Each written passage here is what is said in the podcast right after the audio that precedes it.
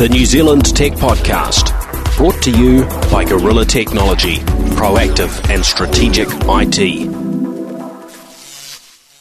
Welcome along to the New Zealand Tech Podcast. I'm Paul Spain. I'm Fabian Charlton. And I'm Jason Hosking. Welcome along, guys. Uh, thank you very much for joining me.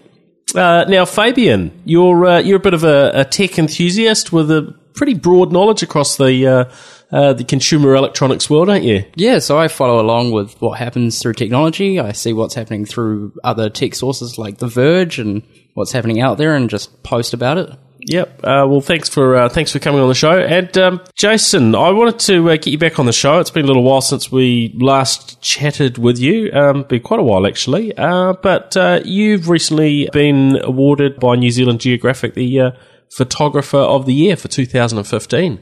So I thought give us a little bit of an excuse to to have a bit of a chat to you around technology in the world of photography and uh, Fabian's also sort of into video, so we may we may merge in and chat a little bit about video. But uh, yeah, during the show we'll dive in on that. But let's get started with the topics of the week now. Uh, first up, interesting uh, confirmation today that Apple are ready to launch their iPad Pro here in New Zealand. So that's going to be uh, available for pre-sale in New Zealand, I think, from uh, Wednesday, and we'll see it in the stores uh, later on in the week. Uh, Apple actually haven't given an exact day, but uh, I think uh, Thursday or, or, Friday that will be that'll be available. And the timing is curious because it it actually lines up with when Microsoft are launching their Surface Pro three here. In New Zealand and in, and in Australia. 4. Surface Pro 4. Thank you, Fabian. I need somebody who's sharp to correct me. So um, yeah, so the the timing there sort of overlaps, and of course, it tends to be Apple that will get most that get most of the attention uh, around a product launch and, and most mainstream media. So it'll be curious uh, how uh, Microsoft go, and of course in Australia they're also launching the Surface Book, which won't be launching here in New Zealand.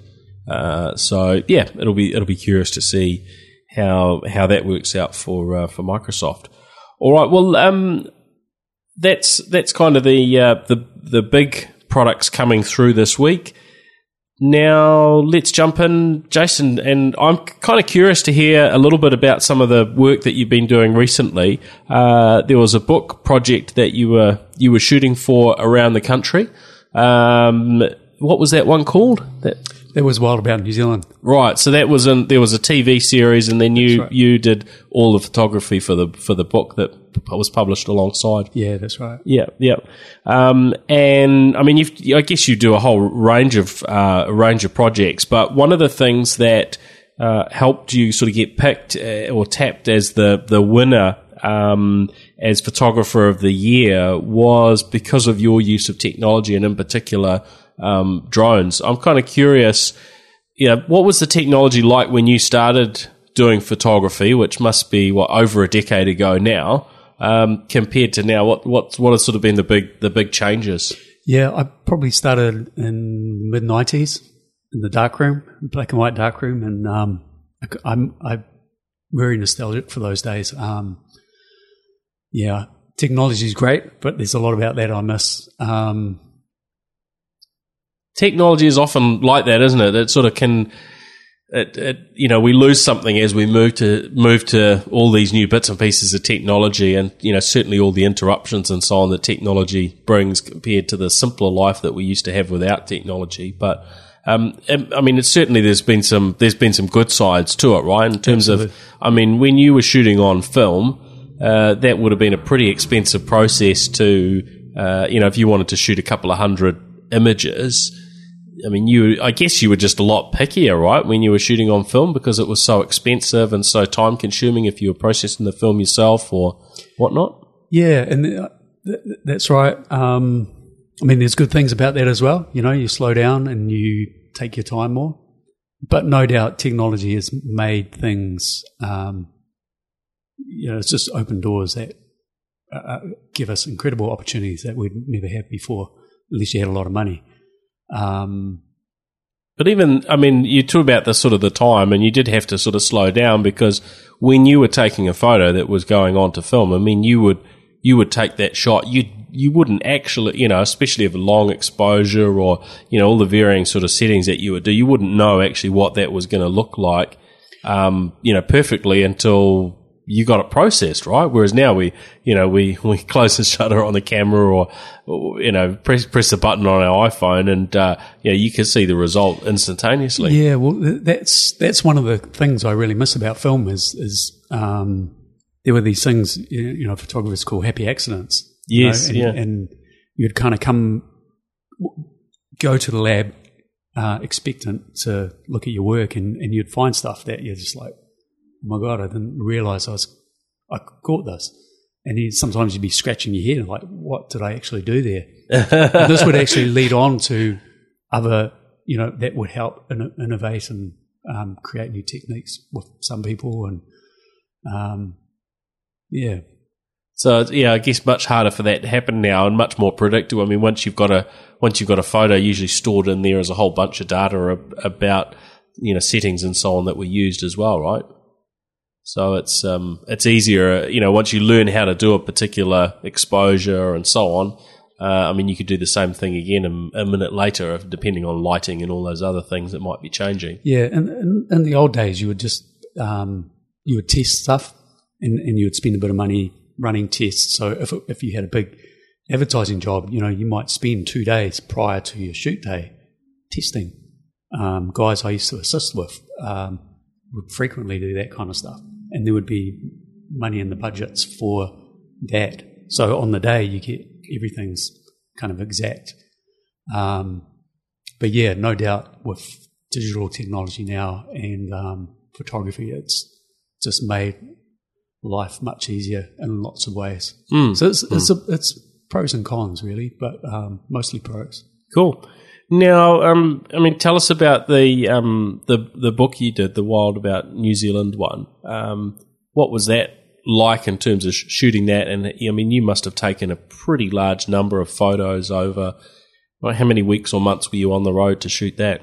Um, I was on the road for about four months. Okay. Um, I, I don't remember exactly how many shots I took. But I mean, it would have been well into the thousands, right? I mean, it was Yeah, quite yeah, because over that sort of period. Yeah, and, and the nature of the job is an editorial job, so um, it's a book book project. So you're just covering off lots of things.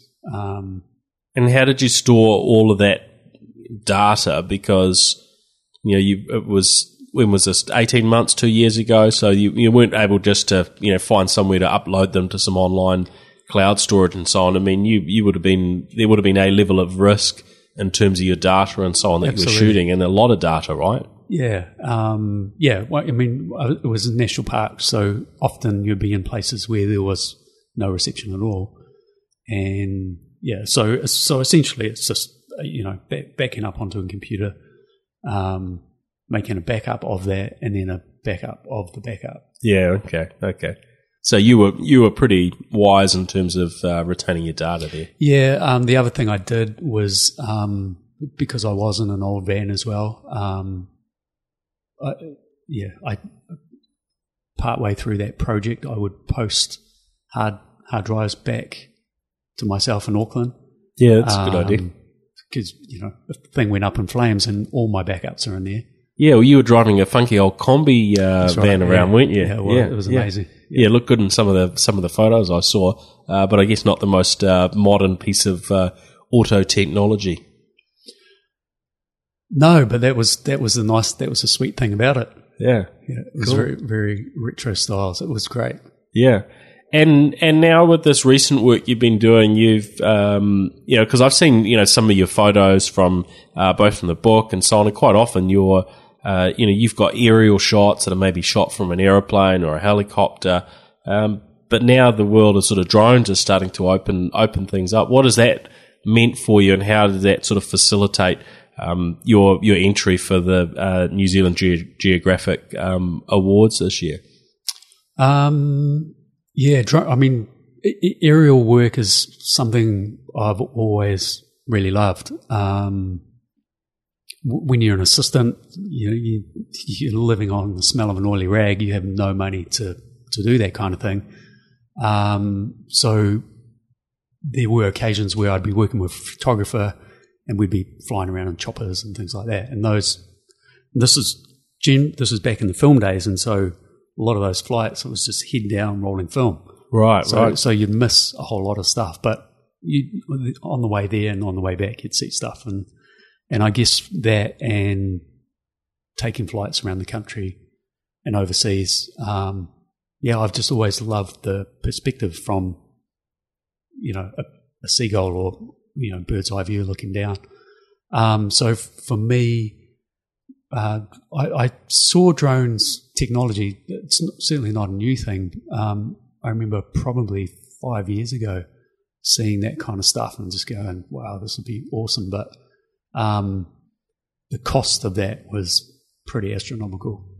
As tends to be the case with sort of professional equipment and also with te- technology when it's new, right? And It's- then the prices exactly. sort of start moving down. Yeah, yeah. And so probably uh, a couple of years ago now, I um, just took, I, I happened upon it by chance again and um, realized that the cost of this stuff had come down astronomically. Still expensive, but um, just a lot more affordable and in, into the realm of possibility. And yeah, so I just started looking into that and um, it's been an interesting journey. Cool, cool. All right. Well, um, great to great to chat about that, and hopefully we'll uh, we'll we'll keep hearing from you of uh, you know where the technology helps you get, but you know ultimately it comes down to the creativity, doesn't it? It's I mean the technology just tools that that help, um, but the the the creative aspects are, are really the unique that I guess each each photographer or filmmaker sort of brings to come up with the results, Yeah, right? yeah, absolutely. Yeah. So, I mean, it's interesting now because access to, you know, uh, both video and, and still photography equipment, uh, you know, it's much easier because we've got, you know, everyone's, you know, got a, uh, a camera in their pocket and so on. Um, but, you know, it still seems to be there's a, there's a, you know, few people that have got their, their real creative talents that are, that are still, uh, those that really get drawn, drawn on for, uh, um, you know, for the best the best work. And I guess it's awards like these that sort of help highlight who are the who are the best uh, in the country. So I hope this award is is um, something that does well for you, sort of career wise.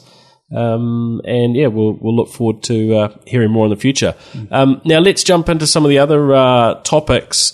Um, we wanted to chat actually around uh, smartwatches. We had an email in from one of our listeners. Uh, this is Cameron uh, Farquhar, who is based down there in the uh, Kapiti coast, uh, Waikanae, and he was saying he is uh, he's quite keen to upgrade his um, his smartphone, um, and is sort of curious about what the best options are in terms of smartphone and smartwatch combos. And you know, his comment he w- he was quite curious around uh, Huawei Nexus and the Hu- Huawei um, watch combo, and was just sort of you know curious in terms of what what were the the best options. And in his case, he was saying that um, Apple possibly out of his his price range. So I thought maybe we can just chat chat through some of the varying uh, smartwatches on the market. We've all had a look at a, a few of them. Um, Fabian, what is it that you wear? Uh, so currently I'm wearing the LG G Watch R, which is a pretty good option um, as being a circular smartwatch with a great screen. It's um, got a good battery life on it as well with a leather strap. It's water resistant to a degree, so I take it in the shower and wear it and take it everywhere, and it's pretty Not, much not too much of a problem. Now, had somebody commented after, la- uh, maybe it was last week or the week before's episode when I was talking about good battery life uh, on on a smartwatch, and uh, we, we were talking about um, um, Samsung's uh, new Gear S2 and uh, they sort of made fun of me because they highlighted the fact that hey, the Pebble Watch has a much longer battery life than uh, you know most every other uh, smartwatch, which is you know is a fair point. There are some you know some watches that do operate quite differently. There are you know other ones that'll do a level of fitness tracking and so on. It, Uh, that can run on a single cell and, and last for you know weeks or, or months. So you know, it, I guess it is wor- it is worth pointing out there is some variation there, and probably one of the the biggest shortcomings I think of smartwatches at the moment is that need to sort of charge them every night. I mean, how do you find that? Do you always remember to charge your smartwatch, or do you find I- some some days you've missed out? I've forgotten a couple times, but it does last like an average of two days, depending on how hard I use it and how I use it and what I use it for. Um, but usually I charge it up at night before I go to bed, and when I wake up before I go to work, I take it with me, and it goes behind my computer. So you know, just charge it up and off I go. Yeah. Okay. Um, but with the Pebble watch, because it's a like an e-ink screen, so it's got a really special screen on there which uses as little power as possible. It can last longer than what most other screens for smartwatches do, so it has got that sort of functionality behind it. So it's kind of like you get extended battery life out of a Pebble due to what the screen is versus you know what you get on a sm- like a Samsung Smart Watch or an LG or an Apple, and so Watch. on. Or, Yeah, yeah, it's interesting. And the other ones that will tend to last longer are the likes of Fitbit, which you know are very much focused on the fitness side. Um, now, Jason, you spent a bit of time with an Apple Watch recently, and I mean you're a pretty big fan of the Apple products. Um, I don't think you run anything in terms of your, you know, uh, your phone, laptop, and so on that, that's not Apple, and probably haven't done for a long time. Um, how did you find the Apple Watch? Uh, I was really curious to see what it was like. Um, how I actually found it, uh, I was a little bit disappointed. Um, battery life, you know, it would maybe sometimes not even last an entire day, um, depending on what, what you were doing with it. Um, you know, and I, I was figuring stuff out, so I was probably chewing out more battery than a, a regular user, maybe. Yeah, Um, yeah, and I, I just I found it really interesting. Um, but for me, it's not something I would. I don't wear a watch anyway, so it would be a change for you to have to start wearing a watch, and it didn't do enough to sort of jump out and make you think I need I need to have this right now. it's definitely not something I need. Um, it, it has some interesting features, but uh, a lot of that's just connected to your phone anyway. So I, I can't see. I mean, if you've got to carry your phone around to get some of this stuff, it's I don't quite understand the point. So a bit a bit premature from your perspective, or do you think it'll never it'll never be of interest? For me, uh, possibly in the future, but mm, yeah, not right now. Yeah, But like when you're taking photos using a camera or you know using a phone, it'd be nice to see you know what the time is without having to go through and go through the settings on your iPhone or having to check it. So you can just bring out your watch and you know off you go. You check your time. Cool, it's this time, and then you keep going. I just hit the home button on my phone and tells me the time. So, so I mean, different strokes for different folks. I think, yeah. well, at at the moment there does seem to be there's a huge amount of product that's coming onto the market. So, of course, you know we've got the Apple Watch with Watch OS, and you know certainly iPhone users that is probably going to be you know the pick for most people that are already on on Apple. Uh, but most of the other products now are compatible with Apple. Uh, Samsung.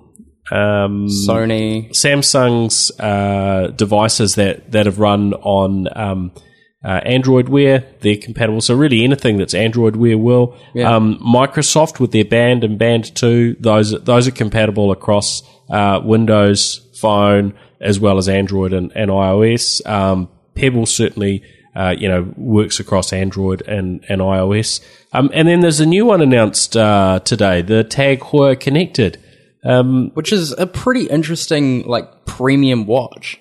Like versus you have premium phones, so you have you know your smartphone, which is super premium, ultra specs, and then you have Tag, who's just brought out this new watch with a great screen, titanium uh, casing, rubber sort of band. So it's a really like premium looking watch. Rubber doesn't sound premium to me for the uh, band. Well, for the price though, Fifteen hundred US. That's probably uh, there aren't a whole lot of more expensive smartwatches on the market, but it's a tag, so you know for the money, I guess it's uh, it's it's probably going to be uh, something that they'll sell out of. Um, now, Fabian, you were saying they've uh, they've just produced a very small number of these initially. It's just a they're just doing a short run. Yeah, so they're doing a short run of about a thousand models. Um, so they start shipping or they start pre-orders this week, and then they start it next week in Europe. So a thousand models being sold, which is tiny. But then they've also said it's future-proof in some way. So you can buy the smartwatch version, in a couple years' time you want to upgrade it to a mechanical watch, just pay out the fifteen hundred dollars and off you go. You get a mechanical watch.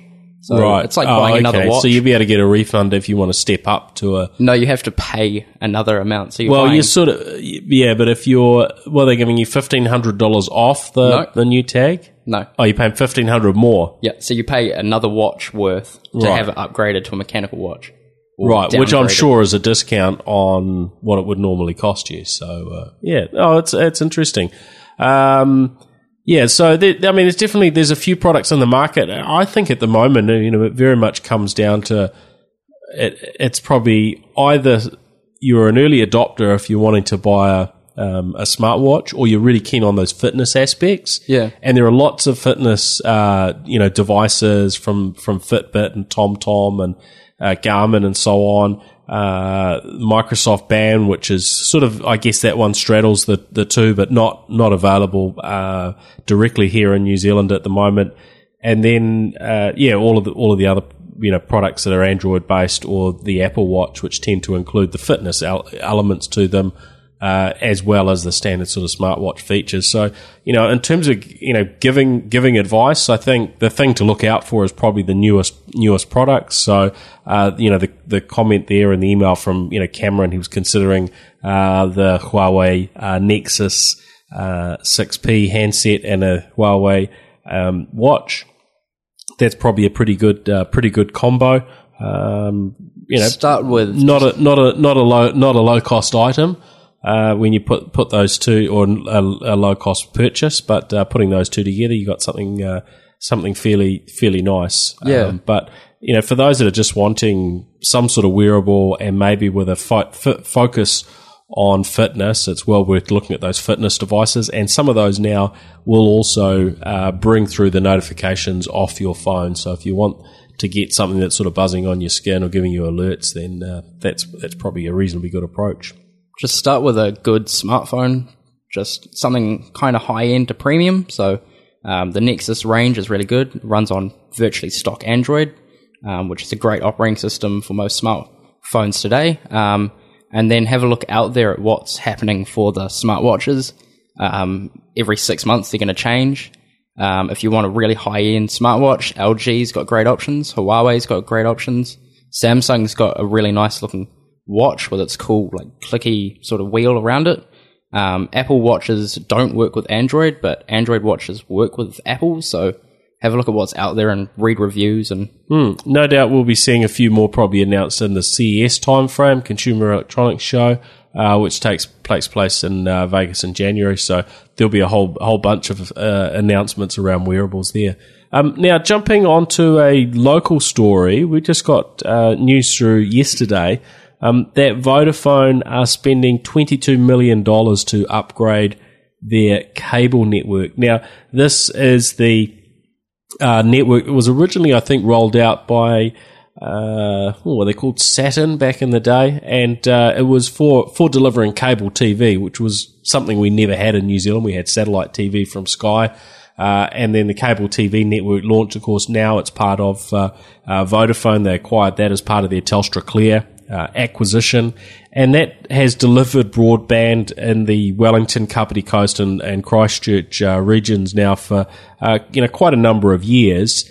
And although it has actually come under a bit of flack in, re- in recent times because they have had some network issues in terms of actually delivering the sort of performance that uh, technically their network was capable of. There were some uh, some bottlenecks that they've been working through and trying to address. Uh, so instead of just addressing those things, they've also an, announced that they're moving to gigabit uh, speeds over that cable network. So I think that's um, that's going to probably please a bunch of customers. Interestingly, though, in most of those uh, areas where uh, they have their cable network, of course, there is the government's ultra fast broadband initiative in, in play.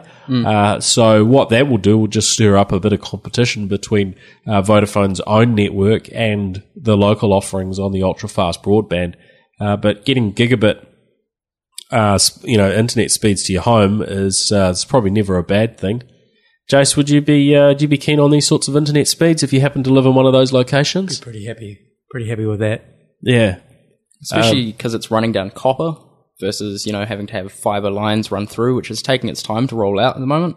So Yeah, well, the um, the cable network that was rolled out, I mean, it was in some ways was a little bit like the the UFB rollout. It was a pretty big project to get it out there, and so we've got you know the traditional copper lines, we've got the the cable network, and now the uh, the the fiber based. And each you know one of those has been done uh, done independently. Now, thinking about uh, one gigabit speed, Jason, would you find this useful personally? Oh, absolutely. That'd be great. So, what would it allow you to do if you could get this? You know, for uploading your data, or you know, what would you do with it? Uh, well, the first thing that comes to my mind is um, 4K video streaming. You know, watching Netflix stuff like that. Oh, that, so just the fun stuff. But work work wise, it would Work- be useful for you to in terms of you know uploading to the cloud and so on. Right now, yeah, from a business point of view, no doubt that would be um, that would be very cool. I, at the moment, I don't do any cloud backups. It's just I have VDSL, so um, I just don't have the time to back up the gigabytes of data that's needed. Yeah, yeah. I guess it's, it's certainly a, constraining uh, factor, and you know, I guess those that are sitting in Dunedin listening to this will be, you know, chuckling away because they've already got their gigabit uh, speeds at uh, at the same price as everyone else is paying for their standard ultra fast broadband. Uh, but for the for the rest of the, the country, I think the promise of gigabit speeds is something that we're all looking out for. And you know whether that comes uh, via the ultra fast uh, broadband network, which is you know probably how the large majority of people will get it, uh, or through this channel. Um, yeah, I think. I mean, I, I'm pleased that uh, you know Vodafone are, keeping their network up to speed. Uh, they've done this deal for 22 million dollars with uh, Huawei, and uh, we understand this is the first uh, network of its of its kind um, running the latest generation uh, DOCSIS technology, which allows them to use the cable network in that way and uh, actually get that gigabit speed out of it. So. Yeah, for those that are sitting on one of those Vodafone connections and maybe have been getting a little bit frustrated about the uh, slower speeds, uh, I imagine Vodafone are hoping that you will uh, you'll hold on for a little bit longer and uh, and stick with them for uh, for gigabit uh, when it launches. I think it'll start becoming available mid 2016, so it's still a little way off. Now, one other topic. Last week we spoke a little bit around uh, Microsoft's OneDrive, and that you know they announced just over a year ago that they were going to offer these unlimited uh, cloud, unlimited cloud storage. And I'd asked Microsoft, and the only thing I'd heard heard back from them uh, was around the fact that oh, they were progressively you know going through and doing this, but I hadn't you know, ever come across anyone that had this unlimited cloud storage. So to me, it didn't really seem as though it was a real thing. Well, what came out last week was that Microsoft had given some people the unlimited cloud storage, and as everyone, you know, anyone would imagine, of course, if you give that out, then some people are going to try and test it and see, well, what does unlimited mean? And um, yeah, what what resulted was, uh, you know, some people putting up um, I think in one case about 74 gigs worth of, uh, 74 sorry, terabytes. 74 terabytes worth of, uh, um, you know, videos and, and, and content, which, you know, shouldn't be any sort of surprise to Microsoft because they had offered a, an unlimited plan and, uh, you know, whether somebody programmatically filled up their storage or, you know, actually put real data in there, uh, you know, exactly what one, you know, any right-minded person would expect in terms of launching a service like this would happen. Uh, and of course it did. And uh, then what happened uh, pretty much actually around the same time we were we recorded uh, last week's episode and we were challenging Microsoft on where's this unlimited storage. They put a blog post online basically um, saying that hey we're no longer offering this unlimited storage and sort of blaming it on those who chose to take advantage of the fact that it was unlimited storage. Yeah. Uh, and of course, they hadn't actually rolled it out to, as you know, as far as I'm aware, uh, you know, a huge number of uh, of people. So, yeah, kind of um, kind of curious. So they, they've really pulled back, and they're also pulling back on the amount of uh, free cloud storage that that they give. So. Uh, they gave away any consumer could get uh, 15 gigabytes of free storage, and then there are other ways that you could get, you know, bonuses to bump that up a little bit more uh, and Microsoft have just pulled that right back to uh, five gigabytes. So this is kind of curious, Fabian. What uh, what cloud services do you use? Um, so I'm a bit of a Dropbox fan at the moment. Um, with having an HTC phone, so when I originally bought my HTC phone, it came with uh, 30 gigs of Dropbox storage, and ever since then I've been using it. So Yeah. putting a bit of money into it and having uh, Dropbox storage is quite nice. Just back up a computer or whatever you want. And that's how it often works, isn't it? You start on one service and you'll stay stay using it. Now, what I'm curious about, you know, I'm I'm not quite buying into, you know, Microsoft's panic and surprise about somebody using a whole lot of storage being, uh, you know, a valid reason why they should cut back. Uh, you know, I I am kind of curious about all of their their reasonings. I don't I don't think we know exactly how much uh, market share they've got, but I'm sure that they they understand this is going to uh, this is going to limit how you know the, their growth of market share uh, going forward. Um, but yeah, in in recent times, their product has been you know up up there as one of the better products, but probably hasn't had the same uh, attention of uh, of Dropbox, and um, yeah, that that I think would have left them uh, behind the eight ball a little bit. And then uh, Google Drive as well, which has been very popular. Jason, do you, do you use any of these? Do you use um, Apple Cloud Storage or? Yeah, I use Dropbox as well. I've got Yeah. um, Google Drive, but Yep. yeah, I just found they're clunky compared to Dropbox, and Yeah. um, I'm on the Pro plan, I think. Yeah, Um, hundred bucks a year or something. that gives you what a terabyte or something, Something like that. storage. It's quite, yeah, or it yeah. might even be a yeah. That's right. It's um, but that's fantastic. It works with flawlessly with the Mac and um, just all my devices, and yeah, I'm I'm really happy with it. Mm. So yeah, I mean, I'm I'm just curious. Yeah, Microsoft obviously have a strategy here. They you know they know this is going to impact their uh, their success. So you know it's it's curious. Do they think they're just going to get uh, you know enough business? Just the fact that it's built into Windows now. Uh, are they not really interested in this consumer space because Microsoft makes you know a very large percentage of their uh, their revenues out of businesses and the the you know the revenue that they earn on on this sort of thing. Um, yeah, particularly if people are, were uploading uh, uh, 74 terabytes worth of information. Uh, yeah, you can you can imagine this not being very profitable t- to them. So maybe they're just making a change and they're just going to focus on where the profit is. And they they might well figure that uh, well, if Dropbox wants to uh, you know, try and make money out of out of cloud cloud storage for consumers, then good luck to them, and uh, they're not not going to play uh, play the game of, of giving away so much. That said, Dropbox are the guys that give away, I think, uh, two gigs for free, Yeah. as as standard. So you know, the a five gigs that they've gone down to uh, is still is still better than what you get standard from uh, from Dropbox. So. It's a bit of a curious move, though, isn't it? Yeah, but then there's also mega.co.nz. They used to offer, what, 50 gigabytes as your starting, That's right. which was a huge amount For for free. free, you know? Um, and then you could upgrade your plan to being how big you want, depending on how many people you want to use it. Um, so cloud storage, you know, five gigs is plenty, two gigs is enough for some photo sharing. Google Drive is 15 gigs, I believe, um, which is, you know, and it's st- shared with your Gmail and so on as well. Yeah, so you can upload documents to it. You can upload all your Word documents, music, and everything, and you can share it between your contacts on your email. And but but both of you are paying for cloud services, aren't you? Neither of you are just using free services, or you use a mix.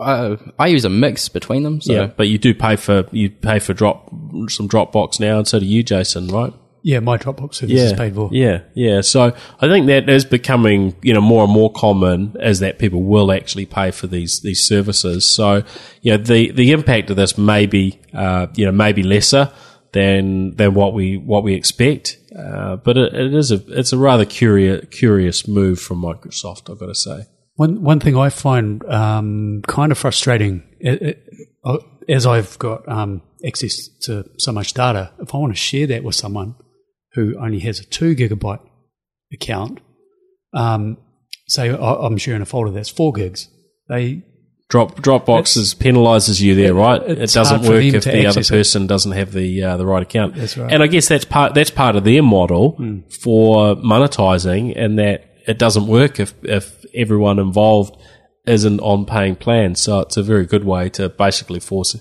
uh, you know, ev- everyone that's play- that's um, you know wanting to share data to Mm. you know ultimately being on a paying plan. But uh, yeah, it's it's not going to work in every situation. But I'm sure that's that's part of their their upsell process. But how trustworthy is cloud storage? Like versus having something on your hard drive or your you know computer at home versus having it on the cloud. When you look back at what happened to iCloud being hacked and photos went everywhere, like how how can you trust what's happening with you know the cloud storage places? Like here in New Zealand, we have an IBM cloud storage place down in South Auckland, and you know how can you trust the security of that place to be you know the best it can be? Well, that's it's a good question actually, Fabian. Uh, I you know I think we'll find that what you get between a consumer offering and a business offering will be different. So if you're paying for a premium, you know, business offering, uh, whether it's a you know something from from Microsoft or from from Amazon with your S3 and so on, uh, or whether it's some sort of you know consumer oriented offering, um, yeah, there are there will be different. Um, ways in which they store the data and replicate the data and protect the data depending on what it is. From the consumer perspective, yeah, I think a lot of that comes down to edu- education as much as anything else around how we store passwords and using different passwords for different services. So that there's probably a lot of risk there where consumers will use the same password on lots of different services. And uh, I saw somebody raise their hand there. I'm not going to. I'm not going to say who it was. Um, but you know, so there are those sort of bad habits that that we'll often you know tend to have, and then one service that we use gets hacked. They haven't been as um, diligent as they should have been in terms of how they've stored their passwords. So somebody is actually able to get in and reverse engineer those passwords and then you know, publish them online and they get applied across varying services. So that's you know that's often the where the big risk is is your own personal data. Uh, unless you've got it locked down with two-factor authentication and so on, then then yeah, there's a reasonable chance somebody might get at that at some stage. So you have to put some protections in place, or just be wise about what you store, right? And that's why there's been a, a, a lot uh, around you know storing naked pictures and things like that. You know, if you store that stuff, hey, um, you just have to be prepared. It might end up online one day. Um, and so there's those considerations, you know. And then for businesses, it's not it's not just about the protection of the data; it's also about um, you know from a security perspective, but it's also about you know what happens if their data center goes down. So is the data replicated in other locations? And you know, Jason, you were talking about that earlier with uh, your photos when when you were tripping around the country. And how you had three copies of that data, and you know, I think that's you know, businesses expect to have those multiple copies in multiple locations and you know you went to that effort for, for you as a as as a one person uh, business. Uh, you know, you think of the level that bigger businesses want to go to, and those options are you know in many cases are availed to them, but you know it does depend on which services they're using, and uh, you know within uh, my business we've certainly c- come across uh, organisations that are using uh, cloud services in some way that maybe have let them down, and it's a matter of finding that right fit of the service, uh, the security that it provides, and also the protection of your your data. So. Um, yeah, it's not always maybe as quick and easy as it looks to uh, to decide on, on what the right right choice uh, should be. Um, but in most cases, I would say putting data in the cloud, if you're you know really diligent around your passwords and those sorts of things, is probably going to be uh, better off than you just leaving it on a loose hard drive sitting somewhere. Um, that that would be my pick at this stage anyway. But Yeah. uh, there are all sorts of layers and levels you can go to, and uh, you know Jason's example with mm, you know making sure there were hard drives in different places. Uh, and so on, you know, effectively that's what you end up with with a cloud service, although there's a few more layers of, of protection there with, uh, yeah, RAID systems and, and, and so on to protect the, uh, the data. Um, now, one more thing I wanted to uh, chat about before we finish up this week. Um, last week we had uh, Will Fleming on the show, and he gave us a, a, a few details about his new uh, podcast, uh, My Kiwi Life podcast, and just wanted to thank uh, all the listeners that did uh, get a chance to uh, to download that and uh, and have a listen. A um, bunch more episodes coming through soon. In fact, there's a second episode online already. Uh, but yeah, thanks again everyone who did download it because that uh, hit top ten on uh, on iTunes charts in New Zealand last week. So uh, yeah, we're really really pleased with that uh, that podcast launch. And we've got a few more other podcasts uh, coming out uh, over the next, uh, hopefully, a few weeks, but certainly over the next few months. And one thing I would like to ask of listeners, if you've got a moment and you do either use iTunes or an iOS device, if you could give us a rating uh, on iTunes and a review, that is uh, that's always very very helpful to us. So um, if you've got a quick minute to jump in there and, and rate us or review us, um, that would be greatly appreciated. All right, well that um, that really covers us for this week. That's all all our topics. So uh, thanks, gents, for uh, for coming on board. Um, Jason, how do people track you down if they're interested in uh, uh booking the country's top photographer at the moment? Uh, probably just through my website www.jasonhosking.com. Cool, and you're on you're on Twitter as well. You do a you do a tweet from time to time. Uh, very seldomly on Twitter. Um, I, I'm pretty Instagram. I'm pretty regular on that. So Yeah. that's Jason Hosking. on Instagram. Cool, cool. All right, yeah, well worth following on Instagram. Actually, I quite uh, enjoy seeing seeing some of your uh, new pics come through. Um, and Fabian, are you on you on social media somewhere? I'm on Twitter and I'm on YouTube. Oh Um, yeah. What's so, your what's your Twitter handle? That's probably easy. um, easiest. at obscure1, O B S G R one. So um, yeah, Excellent. just hit me up and That's great. talk tech and it'd be sweet. Good stuff. All right. Well, thanks everyone for listening. Um, you can get in touch with me, uh, Paul Spain, on Twitter. Uh, feel free to add me on uh, LinkedIn. If you do, just maybe put a little note in there, uh, letting me know that uh, you know you're connecting via uh, the podcast. Uh, thank you to actually to one of the listeners that uh, pinged me on LinkedIn this week and was. Uh, um, very complimentary of the New Zealand Tech podcast. Called it the uh, the best podcast in Australasia. So uh, very flattering. Um, so of course I was going to accept that request. So uh, uh, keep those lovely comments coming. Uh, yeah, so you can track me down uh, Twitter, LinkedIn, those sorts of things. And you're welcome to email me paul.spain at podcasts.nz. All right, that's us. Thanks, guys. Catch you next week. See ya. The New Zealand Tech Podcast, brought to you by Gorilla Technology, proactive and strategic IT.